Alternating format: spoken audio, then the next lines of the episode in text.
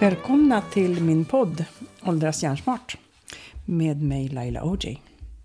Idag har jag med mig en av Nordens mest bokade föreläsare i ledarskapsutveckling.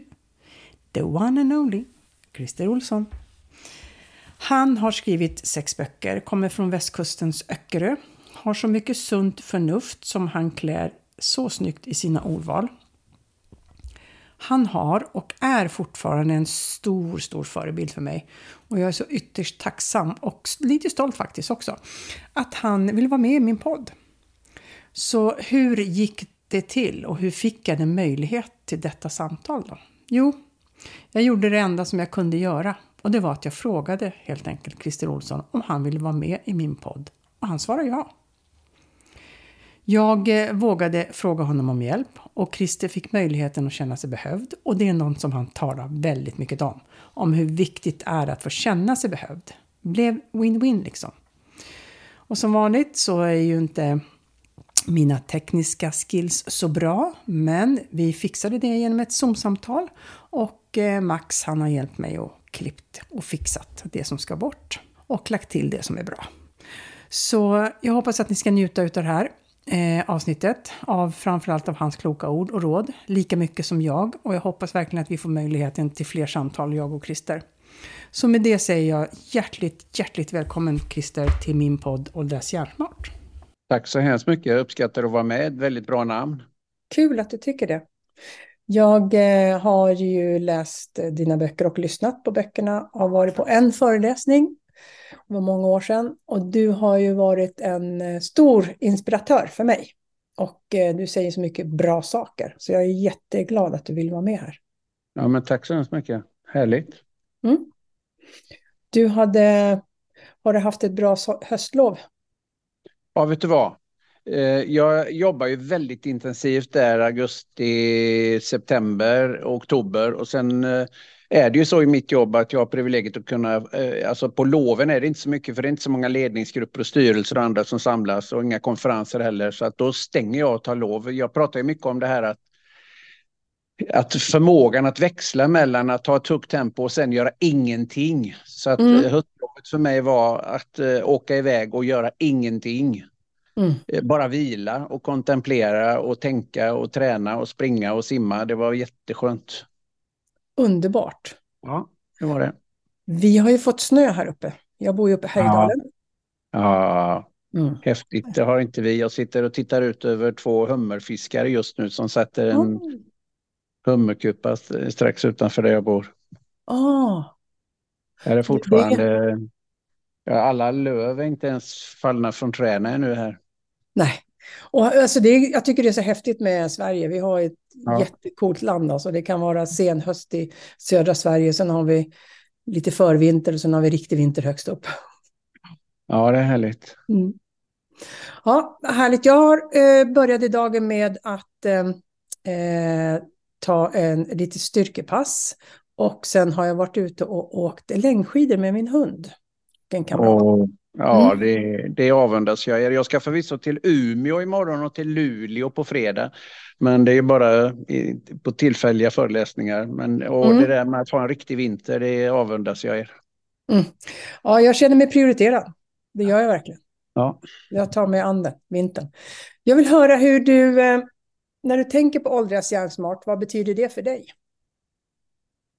Det, ja, ja, Alltså, jag såg titeln och tyckte det var en briljant titel. Eh, det betyder för mig eh, faktiskt det jag skrev en hel bok om. Eh, mm. Jag säger att det finns två grunder för att kunna uppleva lycka.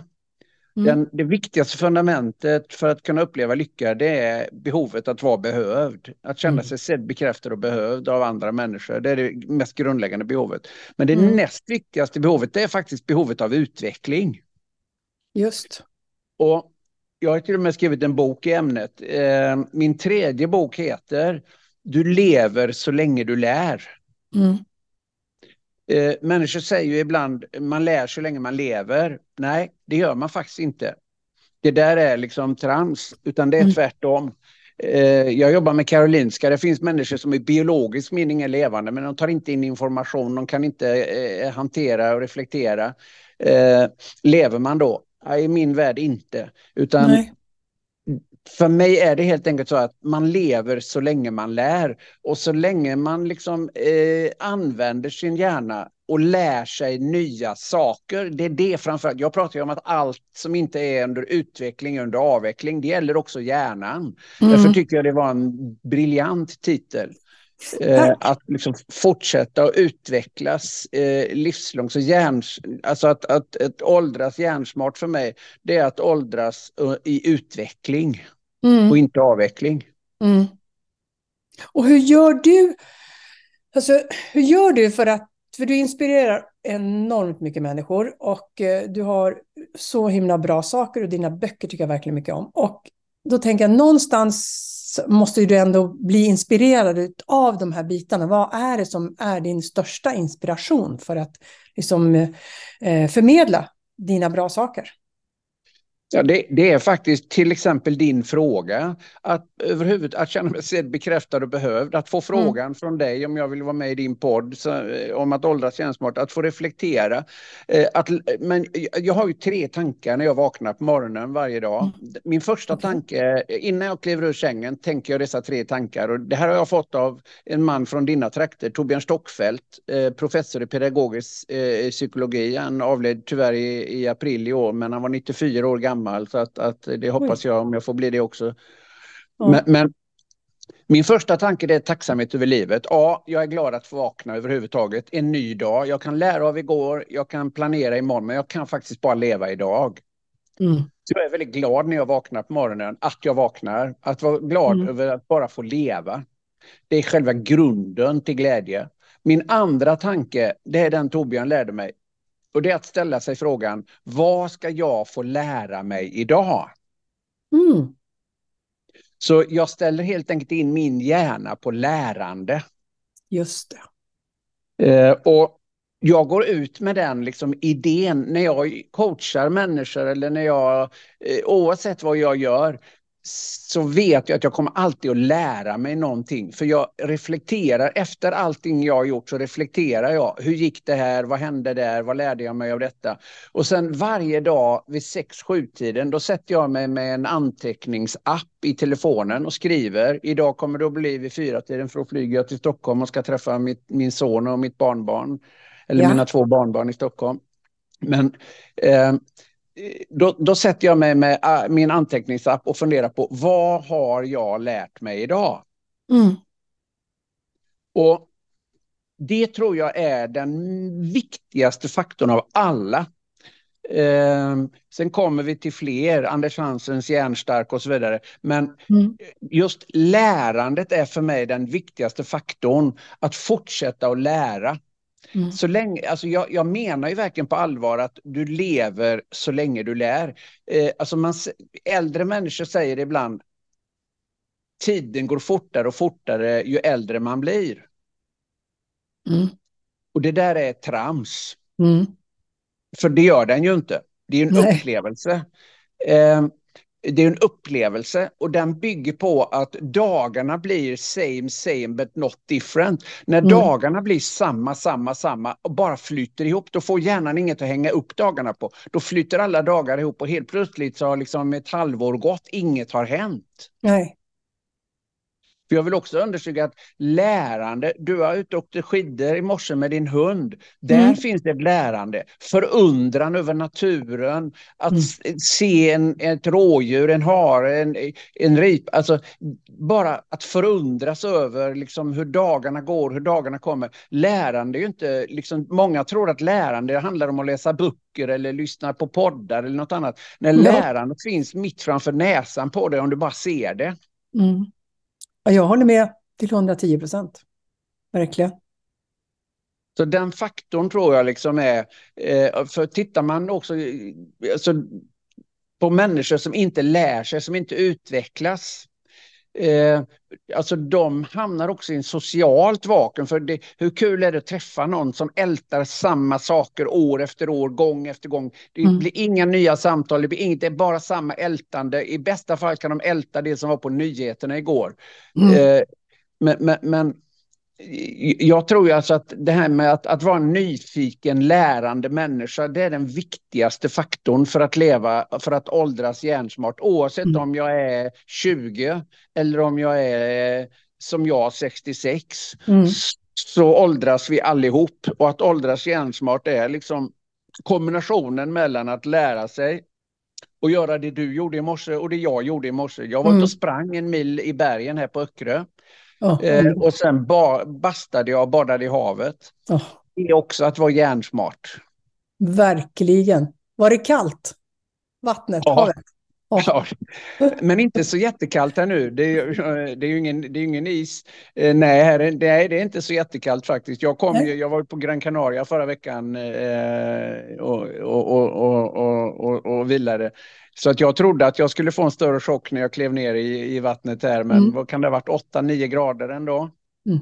Ja. Och efter en bastu och så kliva ner, det är makalöst skönt eh, att få ett då riktigt kallbad.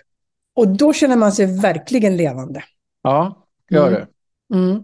Verkligen. Och det, det är och jag har respekt för att alla människor inte liksom har tillgång till naturen som vi har, men mm. var och en kan göra detta på sitt sätt.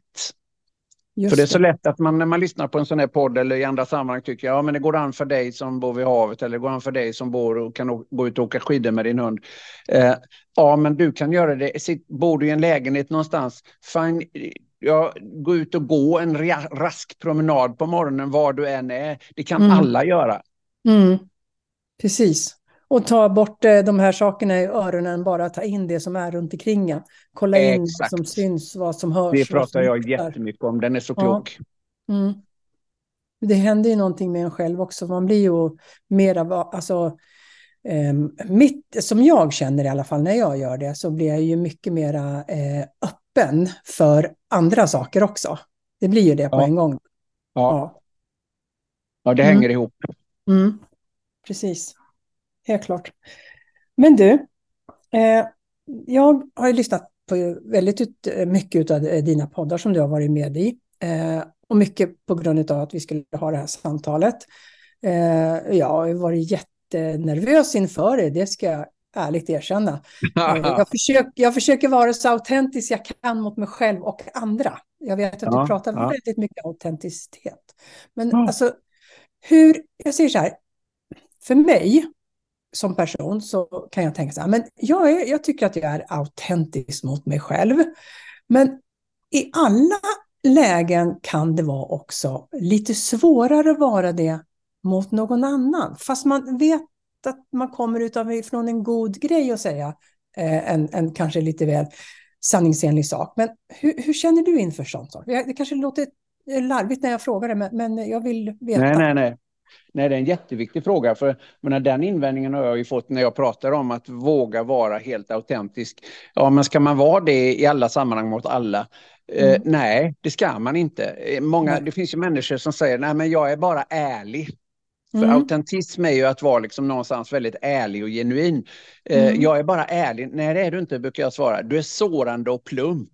Mm att vara ärlig och autentisk innebär inte att jag alltid säger eh, allt jag tänker. Alltså Nej. livet skulle bli så absurt. Vi mm. väljer ändå hela tiden vad vi säger. Mm. Eh, jag säger inte vad jag tycker alltid om människors utseende eller kläder eller frisyrer eller annat. Eh, för det, det är ju min subjektiva uppfattning, den är ju irrelevant för den personen egentligen. Det är det ena och det andra är att den skulle kunna vara sårande om jag, om jag nu liksom skulle ha någon lustig kommentar. Men, mm. Så att vara autentisk innebär ju inte att alltid säga vad jag tänker. Nej. Det är ett missförstånd som, som, som följer med den idén. Att vara autentisk är ju liksom att i varje sammanhang där det är möjligt och lämpligt mm. så ska jag vara helt sann. Och för mig är det här faktiskt också flerdimensionellt, vilket jag fick makalöst härligt bekräftat eh, i Vetenskapens värld förra måndagen Mm. eh, som handlade om hjärnan. Oh. Där man har konstaterat att igen, det skulle jag vilja säga, för det här lärde mig Torbjörn Stockfeldt för 15 år sedan. Eh, jag har ju ingen manus när jag föreläser, jag har ingen powerpoint när jag föreläser. Nej. Min femte bok heter Våga veckla ut dig och frigör din omedvetna potential. Mm. Det var exakt det Vetenskapens värld förra måndagen handlade om. Nu kommer jag inte ihåg vilken datum det var då, men det, det får lyssnarna eh, Mm. eh, reda ut. Idag är det 7 eh, november, så det bör ha varit eh, sista oktober eller något sånt. Mm. Eh, men, eh, för det pratar man om att man, man, man tittar på, alltså det är väldigt modern hjärnforskning. var sitter jaget? I vilken grad är vi medvetna och omedvetna? Man, det var massor av intressanta inslag. Men man konstaterade också att så fort du börjar tänka på hur du beter dig reducerar du hjärnans kapacitet radikalt. Mm när en basketspelare måste sätta en straff, eh, så länge man har, eh, spelar basket på lek och kastar i korgen på lek, då får du en, hade de här basketspelarna en väldigt hög hitscore. Men Ja. så fort någon säger du, du får eh, tusen dollar om du sätter bollen i korgen, då blir de skitnervösa och börjar missa. Mm. Eh, det är exakt det som Torbjörn lärde mig när han tog ifrån mig mina overheadbilder en gång i tiden och sa Christer, du behöver inte de här. Allt det du har läst i dina böcker, allt det du har levt i ditt liv finns i din hjärna. Släpp den fri. Och det Och det är det som är autentism för mig. Och, och folk frågar liksom, hur orkar du över tid och hur kan du hålla så olika föreläsningar? Hur kan, hur kan du liksom, eftersom jag inte har någon manus, jag har ingen powerpoint utan jag, jag, får en, jag har en idé, jag har en uppfattning, jag får ett uppdrag av min uppdragsgivare. Jag vill att du ger dem det här, jag, jag vill att du hjälper dem med det här, jag vill liksom förflytta oss från punkten A till punkten B. Och när jag matar in det i min hjärna och tänker igenom lite grann, jag gör alltid ett eh, enkelt eh, råmanus eh, Mm. innan varje föreläsning. Mm. Och sen tittar inte jag på det. Utan Nej. det är bara ett sätt för mig att lyfta fram det här i liksom, eh, operativsystemet. Och sen kör jag bara. Eh, och, och det är samma det här samtalet. Eh, så frågade du, eh, Ja, har du några speciella frågor? Och då svarar jag dig det. Nej, jag vill inte ha några, jag vill inte ha några förberedda frågor. Du får fråga Nej. precis vad du vill och jag kommer att svara i stunden. Det är Mhm. autentism för mig. Och eh, alltså jag, jag tyckte det var så skönt också att du sa det. För jag kan ju, jag blir ju så här eh, mera, ja, men nu ska det vara så perfekt. Du är en Ja. otroligt stor person. För mig är du det och för många andra också. Eh, och det är jättestort för mig att ha med dig i min podd. Men det var så skönt när du sa det. Nej, men det vill jag inte ha, utan det blir vad det blir. Och då blir det ju också mycket lättare för mig, faktiskt. Så är det ju. Ja. Ja, för då blir det, alltså det, det, och det, det, det är detta som är autentism, för då blir det något som händer här och nu. Jag fick Mm. frågan ganska nyss av en, en väldigt känd journalist som ringde mig och skulle vara konferencier på en stor konferens jag skulle föreläsa på. Och, och så ringer hon mig och säger, ja, eh, jag tänkte vi skulle gå igenom lite grann eh, hur jag presenterar dig och sen eh, lite frågor som jag tänker ställa till dig efteråt. Mm. Ärligt talat, jag du får presentera mig som du vill och jag Mm. vill inte ha några frågor. Nej. Nej. Eh, Men det vill alla andra. Ja, det kan hända, men det vill inte jag. Nej. Nej, varför inte det då? Alltså jag vill ha frågor, men jag vill inte veta dem i förväg. Nej. Eh, nej, varför inte det? Nej, för jag, jag är väldigt bra på att vara mig själv, men jag är helt Mm. värdelös på att eh, låtsas och, och skådespelare. För om du ställer den frågan till mig, då kommer jag Mm. säga, ja men det här pratar vi om i söndags. Det, det är ju, alltså, det, då kommer jag säga, alltså jag kan inte låtsas att jag inte har fått frågan tidigare. Nej, nej, jag förstår. Jag förstår hur du känner och tänker där. Jag gör Ja. det verkligen. Därför vill Ja. jag ha den liksom i stunden och, och då lever jag ju också med att svaren är inte alltid, jag, jag går inte efteråt sen och skit också, jag skulle ha sagt, skit också, nu fick jag inte med det där braiga jag brukar säga. Jag skiter i det, utan av någon anledning så var min hjärna nöjd med det och då nöjer jag mig med det. Och det, Folk ska alltid ha med allt och, och det ska vara så bra. Skit i att vara bra. Var bara sann. Precis. För allting är inte perfekt. Nej. Nej. Och folk tycker inte om perfekta människor i alla fall. Nej. Nej, men sluta Nej. försöka vara det då i min uppmaning till min Precis. publik.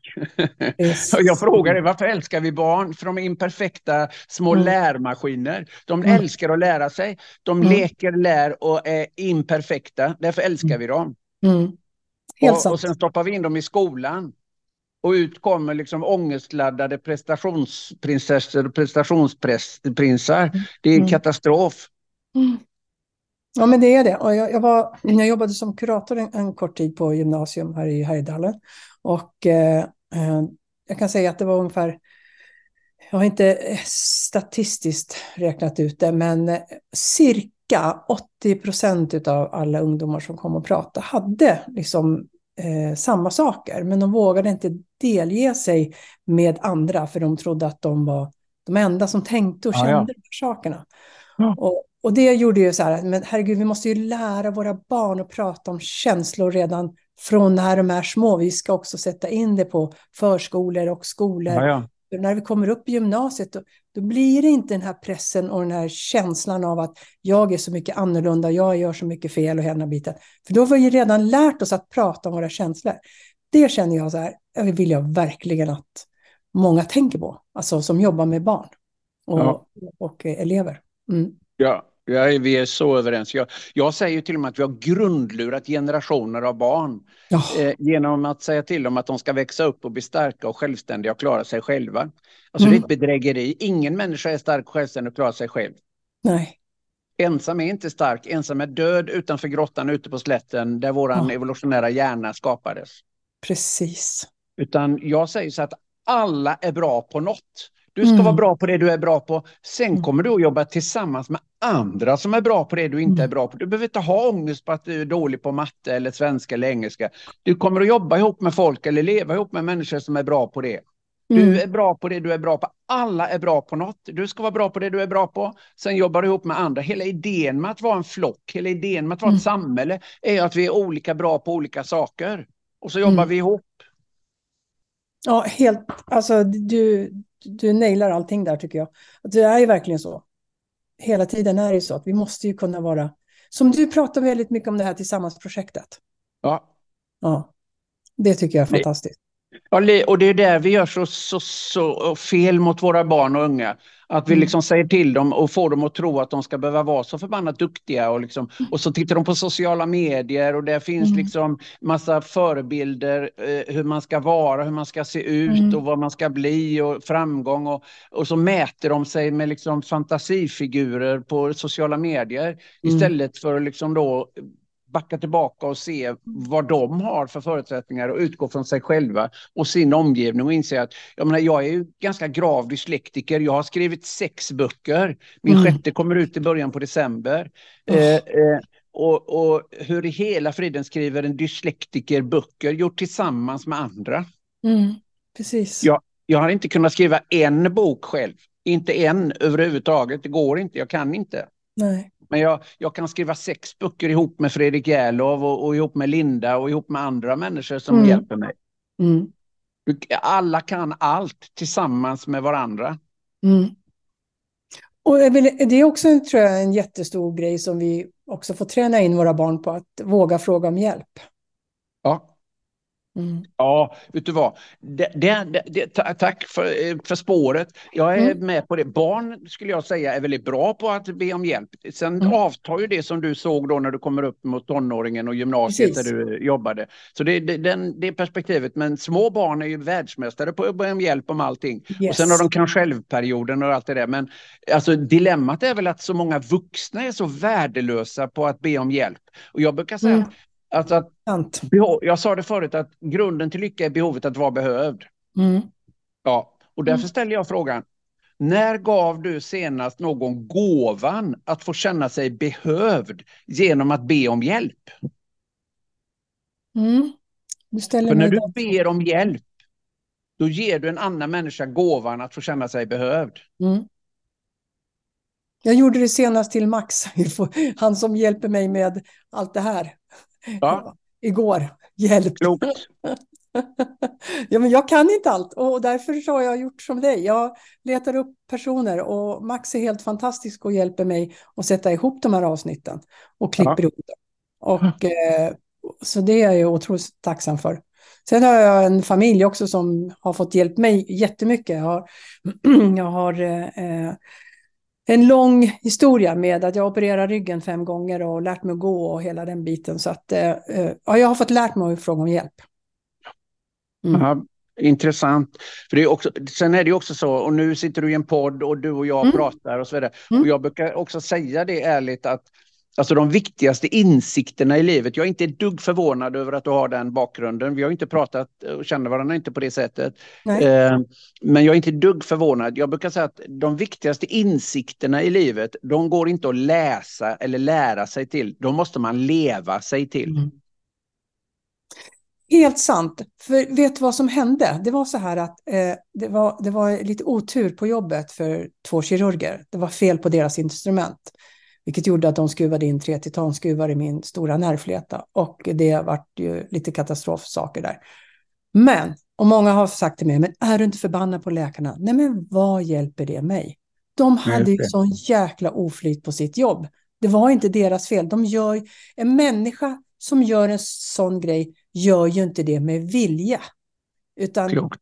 det är ju någon som hade otur. Alla kan vi ju ha otur. Jag mår ju inte bättre av att bli bitter och sur på någonting. Nej. Så, det, så det har jag verkligen tagit med mig där. Och det är ju, det är, det är ju förmågan liksom att se det du har och inte det du inte har. Eh, jag har, jag har ett LinkedIn-inlägg just nu där jag pratar om det, att lycka är inte en tillfällighet, lycka är en färdighet som utgår från förmågan att se det du har och inte det du inte har.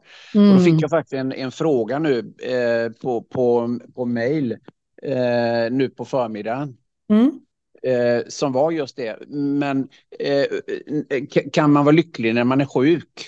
Mm. Och då svarade jag faktiskt ja, det kan man i allra högsta grad vara och det är det du är en bekräftelse på med ditt resonemang. Mm. Eh, man kan se det man har och inte det man inte har. Att man mm. lever till att börja med brukar jag säga. Absolut. Så, så, att, att, men det, det, det krävs liksom, det, det, krävs vissa insikter för att liksom förstå, att kunna leva i tacksamhet trots att man har mm. drabbats mm. av det du har drabbats av. Ja, alltså jag, mig går det inte någon nöd på. Jag är bara glad att jag inte sitter i stolen. Det är liksom, jag kan vara ute och åka skidor. Jag är så jäkla glad över det. Så det, så är det ju. Ja, ja, och det ja, tror jag, mer eller mindre så kan vi lära oss allihopa att, att känna så tror jag. Precis som det som du hela tiden förmedlar också till andra människor. Ja. Mm. Jag har en fråga till dig. Förlåt? Ja. Jag fråga en sak. Ja, mycket gärna. Eh, hur, för det här är liksom en, en, fråga som jag jättegärna vill veta. Hur tror du att din eh, yrkesinriktning med de ämnena som du talar om har bidragit till eh, dina egna arbetsglädjen och vitalitet? Till 100 procent. Mm. Alltså, jag har, ju, jag har ju inget jobb. Jag har, jag har ju en hobby, jag har ju ett intresse. Alltså mm. det är så unikt att få, få liksom ha det här som arbete. Jag brukar säga att jag har inget jobb. Jag, jag, det är bara lust och glädje eh, mm. att vara på scen och att samtala med dig nu. Utan mitt jobb det är ju resan. Mm. Det är ju resandet. Jag ska till Umeå imorgon, sen mm. tillbaka till Stockholm och jobba i Stockholm på torsdag och sen till Luleå på fredag det är ju resandet och jag har inget problem med att resa. Då kan jag kontemplera, jag kan sitta i lugn och ro och läsa någonting eller koppla av, bara, bara, bara tänka. Men eh, alltså, jag har ju privilegiet att, att få jobba med min egen personliga utveckling och det, det, det, här bygger ju på att jag gjorde en raketkarriär i väldigt unga år. 30 år gammal satt jag i ett av våra stora investmentbolag och var personal, informations och förhandlingsdirektör. Men okay. mådde skit. Jag gick omkring med det här imposter syndrom. Jag är inte så duktig mm. som de tror. När ska de komma på mig? Mm. Och då hoppade jag ju av, eh, för jag mådde alltså verkligen dåligt eh, mm. och kände mig som en bluff. Och då mm. hoppade jag av och började läsa psykologi. Eh, mm. Eller rättare sagt, då var det, eh, på tal om lärande, mm. då hade jag en mentor. Eh, för jag trodde att lösningen om jag läser den kursen då får jag frid i magen. Om jag går den kursen får jag frid i magen. Går den kursen, till slut sa han, Christer det här är lite löjligt. Det du behöver, det är ingen mer utbildning. Du har för mycket redan. Det du mm. behöver är att träffa en psykolog. Och min inställning till sådana vid den tiden var ju du, det är inget fel på mig. Nej. Och då säger han något jag aldrig glömmer. Nej, sa han, det är just det som är ditt problem. Just det är inget fel på dig, men det begriper inte du. Nej, just det. och, och, och, då träffade jag en psykolog, för han sa det du letar efter utanför dig själv kommer inte du att hitta. Du behöver träffa en psykolog. Och så träffade jag en, en kvinna eh, på Särö strax söder om Göteborg som började ställa frågor liksom, om min uppväxt och så här. Mamma dog 30 år gammal när jag var fyra, pappa dog 46 år gammal när jag var 15. Mm. Eh, och jag, jag är dyslektiker och jag, liksom, när jag berättade liksom, min historia och hon började förklara liksom, mekanismerna med eh, kompensationspsykologi och revanschism och så här som var mm. drivkrafter som hade tagit mig ända till toppen. Mm. när jag började begripa de här sambanden så insåg jag liksom, herre jösses, det här är ju en superintressant kunskap. Mm. Jag hade ju gjort ekonomisk karriär och tjänat mycket pengar och sådär, men det här handlar ju om människokunskap och jag, jag mådde ju så bra när jag pratade med henne och började fatta de här orsakssambanden i mitt mm. eget liv. Och då började jag gräva i det här och det var då jag träffade Torbjörn Stockfeldt. Oh. Och började forska i det här imposter syndrom. Mm. Vad, vad, är det? För på den tiden fanns det, inga, fanns inget som hette imposter syndrom eller bluffsyndrom och, och så här, utan det var ju en, verkligen en, en realitet för mig. Jag, jag var ju en bluff, det, det upplevde jag ju. Och då började jag rota i vad kommer det här ifrån och vad är det för psykologi under den känslan och liksom. Och min mm. idé då var att jag skulle skriva en avhandling men jag är en typ A-personlighet, jag har inte tålamod att skriva en avhandling så att Torbjörn och jag var överens om att det, det behövdes inte. Nej. Men, eh, så att jag, alltså, jag lever ju fortfarande, det jag började då, när jag var ja, 32 år gammal, mm. eh, någonstans, eh, då började jag ju plugga och läsa de här sakerna. Vid 35-årsåldern någonstans där så började jag ju, för då hoppade jag av och så blev det en stor artikel i en mm. affärstidning och då var det flera som bad mig komma och berätta om det här som jag hade liksom kände. Ah. Ja, och då tyckte jag, men jag har inget, jag kan inte prata om det här, jag kan ju inte detta, jag är ingen expert på det här. Nej, men du kan väl bara komma hit så kan vi intervjua dig. Mm. Ja, men eh, varför ska jag göra det? Ja, men vi betalar ju. Och det, det liksom, okej. Okay. Ja, mm. vad, vad, vad betalar? Så sa de vad de betalar. Så, herrejösses, ja, då jag kommer. Oh. Money talks! ja, det var så allt började. Oj, kan, kan, man få så mycket pengar för att bara svara på frågor liksom, eh, om sig själv? Och så började jag inse liksom, wow, det här med föreläsningar och det, liksom, det, det är ju en superintressant, liksom, mm. här kan jag ju nå ut. Och så började jag liksom jobba med föreläsningar. Men egentligen mm. så är det som för många andra tror jag. Jag jobbar med min personliga utvecklingsresa och det är den jag hela tiden beskriver och berättar. Alltså det är väl det också som gör att vi som lyssnar på dig och vi som läser dina böcker, vi förstår ju också hur autentisk du är med den här biten. För vi kan ju ta till oss det. För det känns, och det känns ju äkta. Förstår mm. du hur jag menar när jag säger så? Ja, jag uppskattar väldigt mycket att du säger. Men, och det är det. Ja. Det, det, det, är ju därför jag också är väldigt noga med att folk inte får prata om mig i, i bra eller dåligt. För jag säger att människor är inte bra eller dåliga, utan vi är bara olika. Jag Precis. är bra på att vara jag, någon annan är bra på att vara hon mm. eller han. Mm. Eh, jag gillar inte den typen av jämförelser utan liksom, han är bäst eller han är årets talare. Jag gillar inte årets talare. Jag har mm. blivit det och jag är inte dummare än att jag fattar att det är bra att bli det. Men, mm. men jag gillar inte epitet. När, när folk tar upp mig på scen får de aldrig säga han är en av Sveriges bästa talare. De får däremot gärna säga att han är en av de mest bokade. Mm. För jag, jag, vill inte ha termen bra och dålig. Jag är jag, du är du och du är bra på att vara du och jag är bra på att vara jag. Mm. Och du är fantastisk på att förmedla det du, det du vill få ut, tycker jag. Ja, tack. Mm. Och det är ju för att jag inte har någon manus. Nej. Utan jag har bara en ärlig intention att försöka nå människor med, ett äkta, mm. med, med, med, mina tankar och idéer. Jag tror ju mm. på mina idéer, de har betytt mycket för mig. Jag tittar ju, min metodik är väldigt enkel jag träffar ju mm. väldigt många människor och pratar med många människor och då, då är mm. min, vad gör de som får livet och arbetslivet att funka till skillnad från de som inte får det? Det är det jag sen pratar om. Det är Just min metodik. Mm. Vad är den största biten tror du som gör att människor inte liksom trivs? Alltså, jag vet mycket saker, men alltså eh, om den här biten, eller jag vet inte, men jag tror mig veta, så ska jag säga. Eh, vad tror du är den största issuen till att gå till ett arbete där, nej shit, det här känns inte bra? Förstår du min fråga? Nej, det beror på vad du menar med, med issue. Vad, vad, varför de gör det eller varför de inte... Ja, precis. Varför, alltså, om, om jag mår så dåligt av att är på det här, vara på det här jobbet, varför går jag dit och år ut och år in? Jo, det vet jag, mm. ärligt talat. Mm. Eh, alltså det är inte alla, men jag har, ju, jag har ju pratat med mängder av människor och jag mm. har väldigt stor respekt för att många gör det.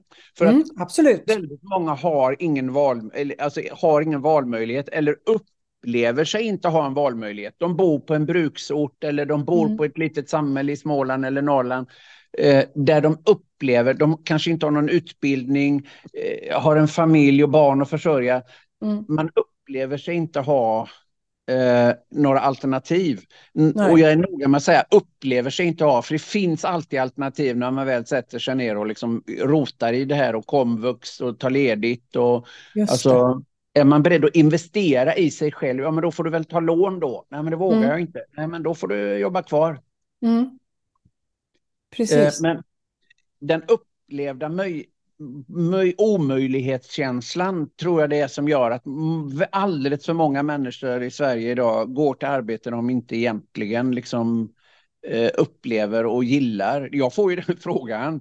Eftersom jag är 66 och har liksom jobbat etablerat väldigt länge så begriper ju folk att jag behöver ju inte jobba. Jag är pensionär om jag vill.